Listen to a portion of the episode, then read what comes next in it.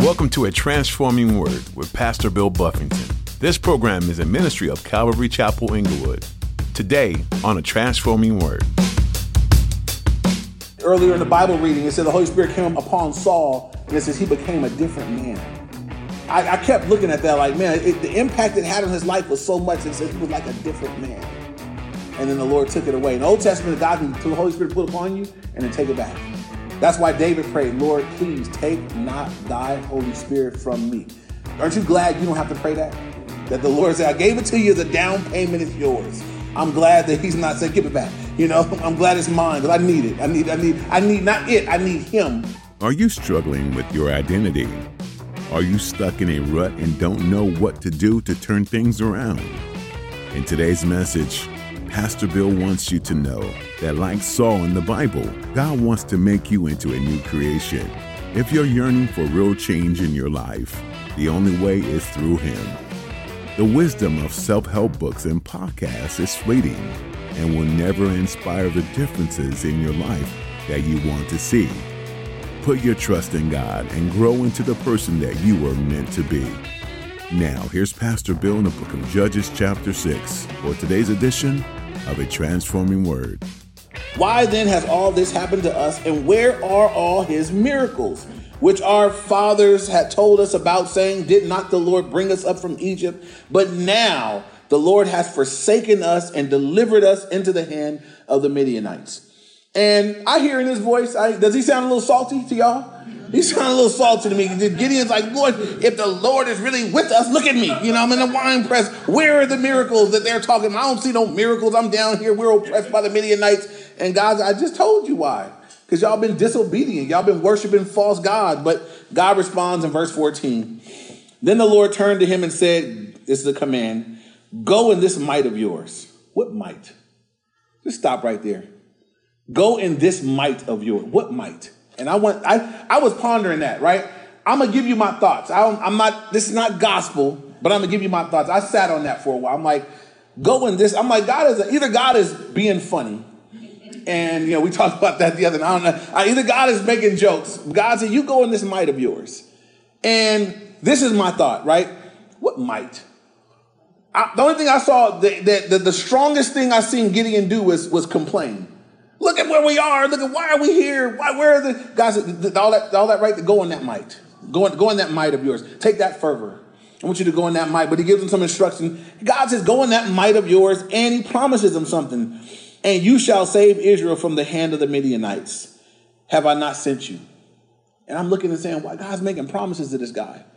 God says, I want you to go in this might of yours, and I'm gonna, I'm gonna use you. Um, you're gonna save Israel from the Midianites.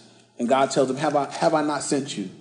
Look at verse 15. He says, So he said to him, Oh, my Lord, how can I save Israel? And he says, Indeed, my clan is the weakest in Manasseh, and I am the least in my father's house. Not too long ago in the Bible reading, there was someone else that sounded like this. Um, this is humility, right? Anybody know that someone else that when they were called, they, they, they pointed to the weakness of their tribe and their heritage? Anybody? Saul, right?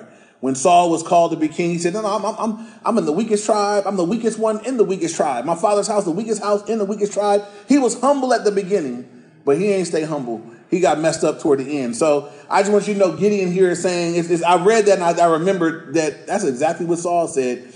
Um, Gideon said, My clan is the weakest in Manasseh and I am the least in my father's house. I'm the weakest. We're in the weakest. I'm in the. It'd be like somebody saying, I'm on the worst team, and I'm the worst player on the worst team. Y'all know the worst team is right now?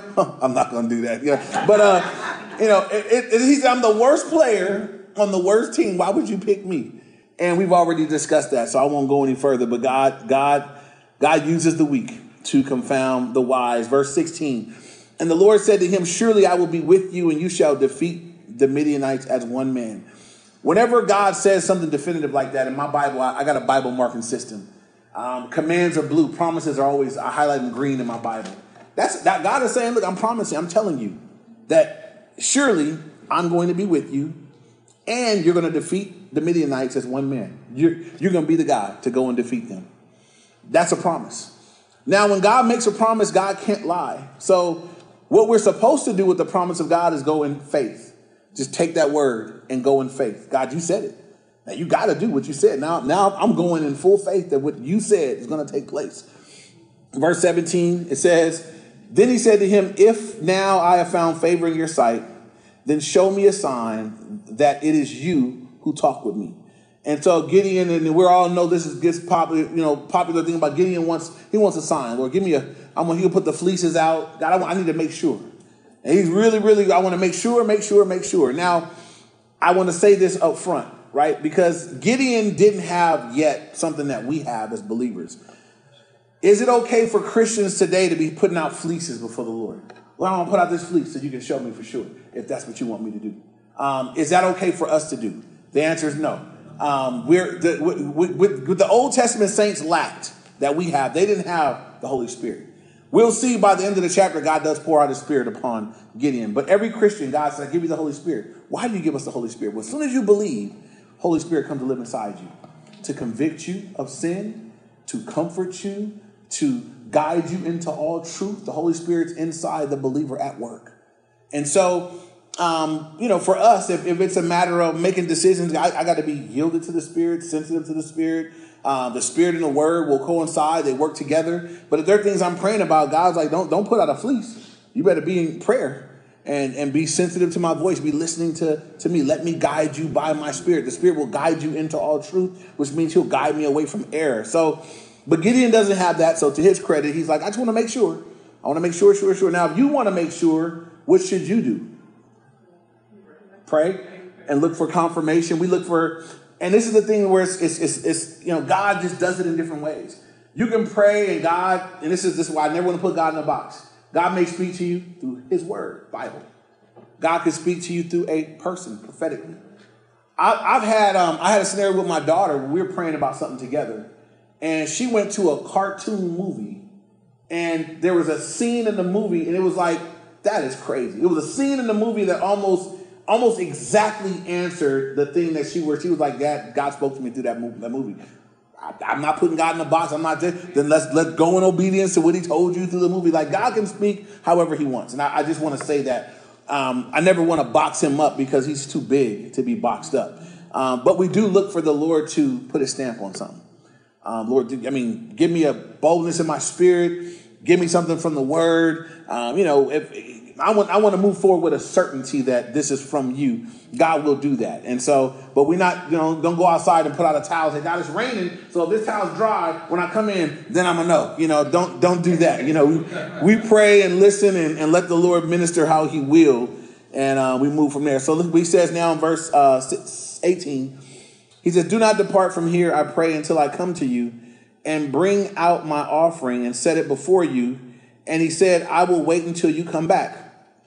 So Gideon went and prepared a young goat and unleavened bread from the ephah flour. The meat he put in a basket, and he put he uh, he put the broth in a pot, and he brought them out uh, to him under the terebinth tree, uh, and presented them there. And so, verse twenty says, the, the angel of the Lord, the angel of God, I'm sorry, uh, said to him, "Take the meat and the unleavened bread and lay them on this rock." And pour out the broth, and he did so. Then the angel of the Lord put the end of the staff that was in his hand, and he touched the meat and the unleavened bread, and fire rose out of the rock and consumed the meat and the unleavened bread, and the angel of the Lord departed out of his sight. Now Gideon perceived that he was the angel of the Lord. So Gideon said, Alas, O Lord God, for I have seen the angel of the Lord face to face.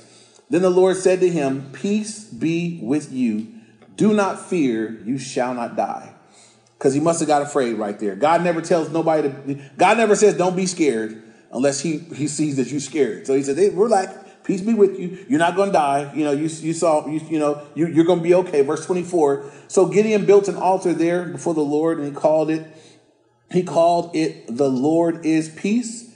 Uh, we get Jehovah Shalom, uh, Jehovah Shalom from this. Um, the Lord is peace, or the Lord is my peace. To this day, it is still in Ophrah of the Abiezrites. Now it came to pass the same night that the Lord said to him, Take your father's young bull, the second, the second bull of seven years old, and tear down the altar of Baal that your father has, and cut down the wooden image that is beside it. and build an altar to the Lord your God on top of this rock in the proper arrangement, and take the second bull and offer a burnt sacrifice with wood on the image, wood of the image which you shall cut down. Now, this is what God tells them to do. This is my uh, third point in terms of re- revival. So we got, you know, fervent prayers to God, being made aware of what you've done wrong was number two. Number three is in verses 25 to 27, where now it's time to turn from and destroy the things that have gotten in between you and the Lord. And I want you to listen. God tells them to do a difficult thing. God says, Gideon, your father has an idol. Your father has an altar to a false God. I want you to go to your father and tear down his altar. There's an idol beside the altar. I want you to chop that idol up. I want you to take the wood from your dad's idol and I want you to build a proper a proper altar to the Lord, the way I like my altars built. I want you to take the wood from your dad's idol and I want you to use it as firewood. And I want you to put that other bull up there for me. And I'm going to consume that.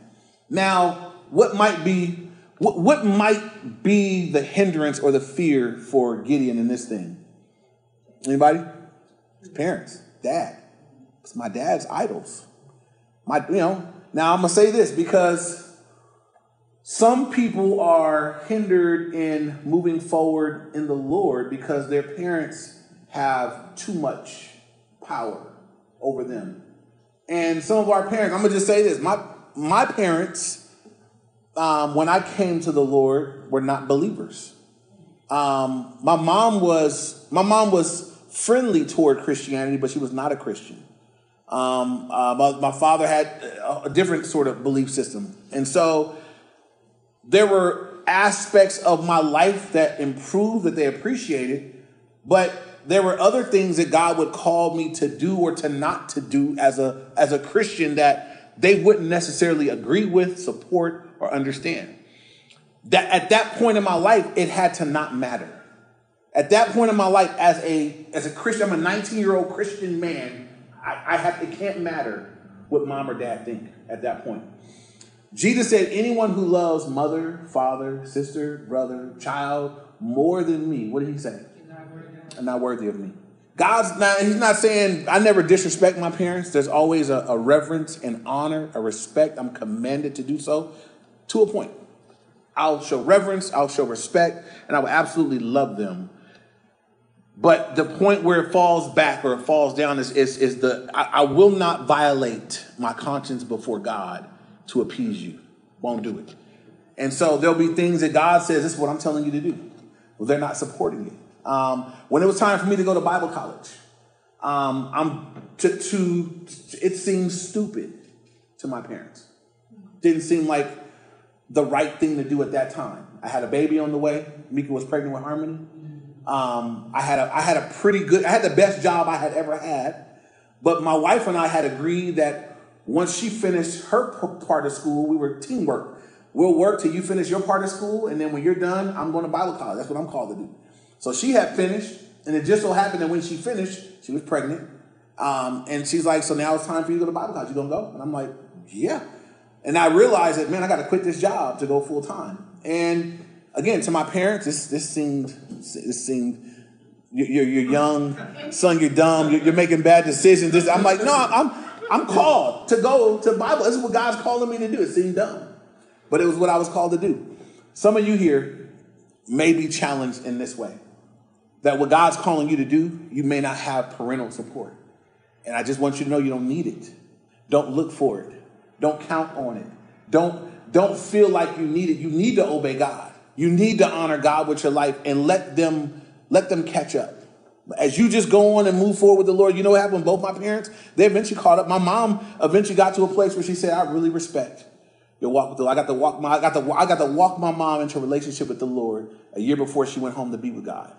Which you know, and I'm still praying for the other mother parent, you know, but we we're, we're working on those things, you know. But it's like, you know, I, it, I at that point in time in my life, I couldn't, I could not be led by I can't be led by a non believer as a believer.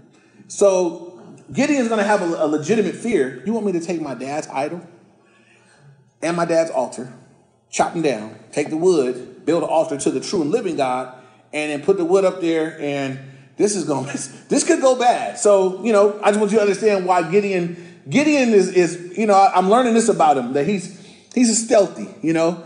Um, he didn't just quit. He just, I'm, I'm gonna continue to thresh wheat, but I'm gonna, I'm gonna do it in the wine press. And he's gonna obey this command God gives him, but he's gonna do it. He's like, I'm not doing it during the day though. I'm gonna do it. Uh, I'm gonna do this under the cover of night. Look at verse. Look at verse 27. So Gideon took 10 men. So he, he's going to do it. He, he took 10 men from among his servants, and he did as the Lord had said to him. But because he feared his father's household and the men of the city too much to do it by day, he did it by night. And I, am going to say that that's okay. You know, I'm going to say that, you know, you, you, you know what, Gideon, if you, at least you're going to do it. You know what I mean? If, if you got to do it at nighttime, um, you know, I, I'm going to give him credit for that. Amen? Amen. I'm like, at least you're going to do it. So he goes ahead and move forward with it. And it says, um, and he did it by night, verse 28. And when the men of the city arose early in the morning, there was the altar of Baal turn, t- t- torn down, and the wooden image that was beside it cut down, and the second bull was uh, being offered on the altar which had been built. Now, mind you, they would know that the altar that was now built was to the Lord. They knew the Lord, and they knew that what they were doing was wrong. So this to see their idol torn down and to see this altar for the Lord built, they would know. They should have came out and said, "Oh man, we've been tripping." That, that, that's what they should have done. Um, verse 29 says, "So they said to one another, Who has done this thing?" And when they had inquired and asked, they said, Gideon, the son of Joash, has done this thing. Then of the men of the city said to Joash, Bring out your son that, that he may die, because he has torn down the altar of Baal and because he has cut down the wooden image that is beside it. And I want y'all to notice this. They were willing to kill for their false God. That's how far they've fallen. We're willing to, we want to punish by death this young man for disrespecting our idols. That's how far from the, the, the, the worship of the true and living God they have fallen at this point. And so, verse 31 says, But Joash, this is uh, Gideon's father, spoke up, and he said to all, who stood against him, Would you plead for Baal? Would you save him? Let the one who would plead for him be put to death by morning. If he is God, let him plead for himself because his altar has been torn down. And so his dad kind of sticks up for him. Dad says, You know what? Would you kill for Baal? He says, Let him fight for himself. If you know, if he's offended, let him do something. Because his dad know better. You know, his dad knew, you know, you over there with a false God. You know, you know he don't really exist. You know he's not coming to do nothing because he's just a figment in your imagination. And I look at this and I think, if he know better, why he didn't do better, right? If he knew this, why did he have that altar? Why he didn't stand up? Why didn't he, now he's standing up for his son's life. Why didn't he stand up before? We don't know. But I, I look at this. I, I know that as I know that Gideon has Gideon standing up has made his dad step up, and so uh, and again, I, this this just for anybody here that's in that battle, you're standing first. Maybe your parents will catch up. Gideon's dad, who had the altar and the thing, is now now he's willing to speak up on his son's behalf because his son stepped up first. And maybe some of us as kids will step up first, and our parents will be will be called to to to, to follow our, our, our steps. And so, um, verse thirty two it says, "Therefore on that day he called him Jerubbaal." saying, let Baal plead. And that, that word means let Baal plead. Um, so they, they called him Jerubbaal, saying, let Baal plead against him because he has torn down his altar. Then all the, all the Midianites, the Amalekites, and the people of the east gathered together, and they crossed over and encamped in the valley of Jezreel. And this is um, verse 34. It says, But the Spirit of the Lord came upon Gideon, and he blew the trumpet, and the Abiezrites gathered behind him. And you should mark that in your Bible. This is getting ready to make all the difference in the world we follow this story. We're not going to go, uh, we're going to run to the end of this chapter, but mark that, right? The Spirit of the Lord came upon him. Uh, I, I, have to explain that real quick, and then we're gonna we're gonna wrap this up. This is um, the the three experiences that people can have with the Holy Spirit are um, when you're not a believer, the Holy Spirit, the Bible says, is with you, convicting you of sin, um, the Holy Spirit is the one that's at work to help you to see that you need the Lord. And so some of us would never find our way to the Lord if it weren't for the Holy Spirit convicting and illuminating and helping us. Then the moment you bend your knee and bow your heart and say, Lord, come in, I surrender my life to you, the Bible says the Holy Spirit comes to live inside you. He dwells with you. Now he lives or dwells within the believer, He's at work in you, guiding you into all truth, convicting you of sin, comforting you when you're hurting in a supernatural way, alive and working in the heart and life of every believer. Then the third experience is we saw that in Acts 1 8, where the Holy Spirit comes upon the believer to empower them for service. Uh, many times to, to bring the gifts to life in a person's life, the Holy Spirit coming upon. And Jesus said um, to them is when the Holy Spirit has come upon you, you will have power to be witnesses of me in Jerusalem, Judea, Samaria, and to the ends of the earth. Uh, at times in Acts, the Holy Spirit would fall. People spoke with other tongues. There were times the Holy Spirit fell, Acts 4.31, and they spoke the word of God with boldness. Um, but God was basically, you guys aren't ready to serve me without this power upon your life. You need my help. You need my strength. So all of us here that are called to serve, um, you may be saved with the Holy Spirit in you, but if you've never had the Holy, you've never asked the Lord to, Lord, would you pour out your Holy Spirit upon me? It's not a magic thing either. When I'm saying, Lord, pour out your Spirit upon me, there's also got to be in my life a, a, willingness to yield in a greater way. God, I'm going to yield myself to you like never before, that the Spirit will have control. And what you tell me to do, I'll do it. When you tell me to speak, I'll speak it. When you move upon me to do something, I'll do it that you may manifest your presence and power in my life like never before. And so the Holy Spirit came upon him and it's going to impact him. Earlier in the Bible reading, it said the Holy Spirit came upon Saul and it says he became a different man. I, I kept looking at that like, man, it, the impact it had on his life was so much. It says he was like a different man. And then the Lord took it away. In the Old Testament, God can, the Holy Spirit put upon you and then take it back. That's why David prayed, Lord, please take not thy Holy Spirit from me. Aren't you glad you don't have to pray that? That the Lord said, I gave it to you as a down payment, it's yours. I'm glad that he's not saying, give it back. You know, I'm glad it's mine because I need it. I need, I need, I need not it, I need him uh, in, a, in, a, in a significant way in my life. And so this last second, the Holy Spirit comes upon his life and he sent messengers throughout all of Manasseh who gathered behind him. He also sent messengers to Asher, Zebulun, Naphtali, and they came up to meet him. So Gideon said to God, If you will save Israel, he shouldn't have said that because God already said he would do it and that he would do it through him. But we see he got questions still. He's still struggling with that. If you will save Israel by my hand, as you have said, look, I have put a fleece of wool on the threshing floor. If there is dew on the fleece only, and it is dry on the ground, then I shall know that you shall save Israel by my hand, um, as you have said. And so it was when he rose early the next morning and squeezed the fleece together. He wrung the dew out of the fleece, a bowl full of water. Then Gideon said to God, He's testy. Do not be angry with me, but let me speak just once more. Let me test, I pray, just once more with the fleece. Let it now be dry on the fleece, but on the ground let there be dew. And God did so that night. Uh, it was dry on the fleece only, but there was dew on the ground. And so I, I just will point out that God has been gracious and merciful to get. He he he's just saying, God, just please, just why he want extra confirmation. God said, now, now you got all the confirmation you need. God's going to tell Gideon to do some crazy stuff. Let's get this out the way. I want you to know for sure I'm going to do it. Because now the way you're to, the way I'm to have you do it is to be even crazier than the fact that I'm to do it through you. So lastly, as God had him go destroy that altar, I want you to destroy the thing that's, that's been in my way. And maybe there's something that's in God's way in your life. And if it's a thing, if it's some paraphernalia, if it's a person, you know. Uh, if there's something that needs to be destroyed, destroy it. That um, that whatever's in God's way can be put out the way, you could be the one to move it out the way. God told Gideon, I want you, I want it to be your hands to chop down that altar. You might have to do it at night too, but you go ahead and do it. You know, whatever's getting in your way, get, whatever's getting in God's way in your life, go ahead and knock it out. That God can have his way in your life. Amen.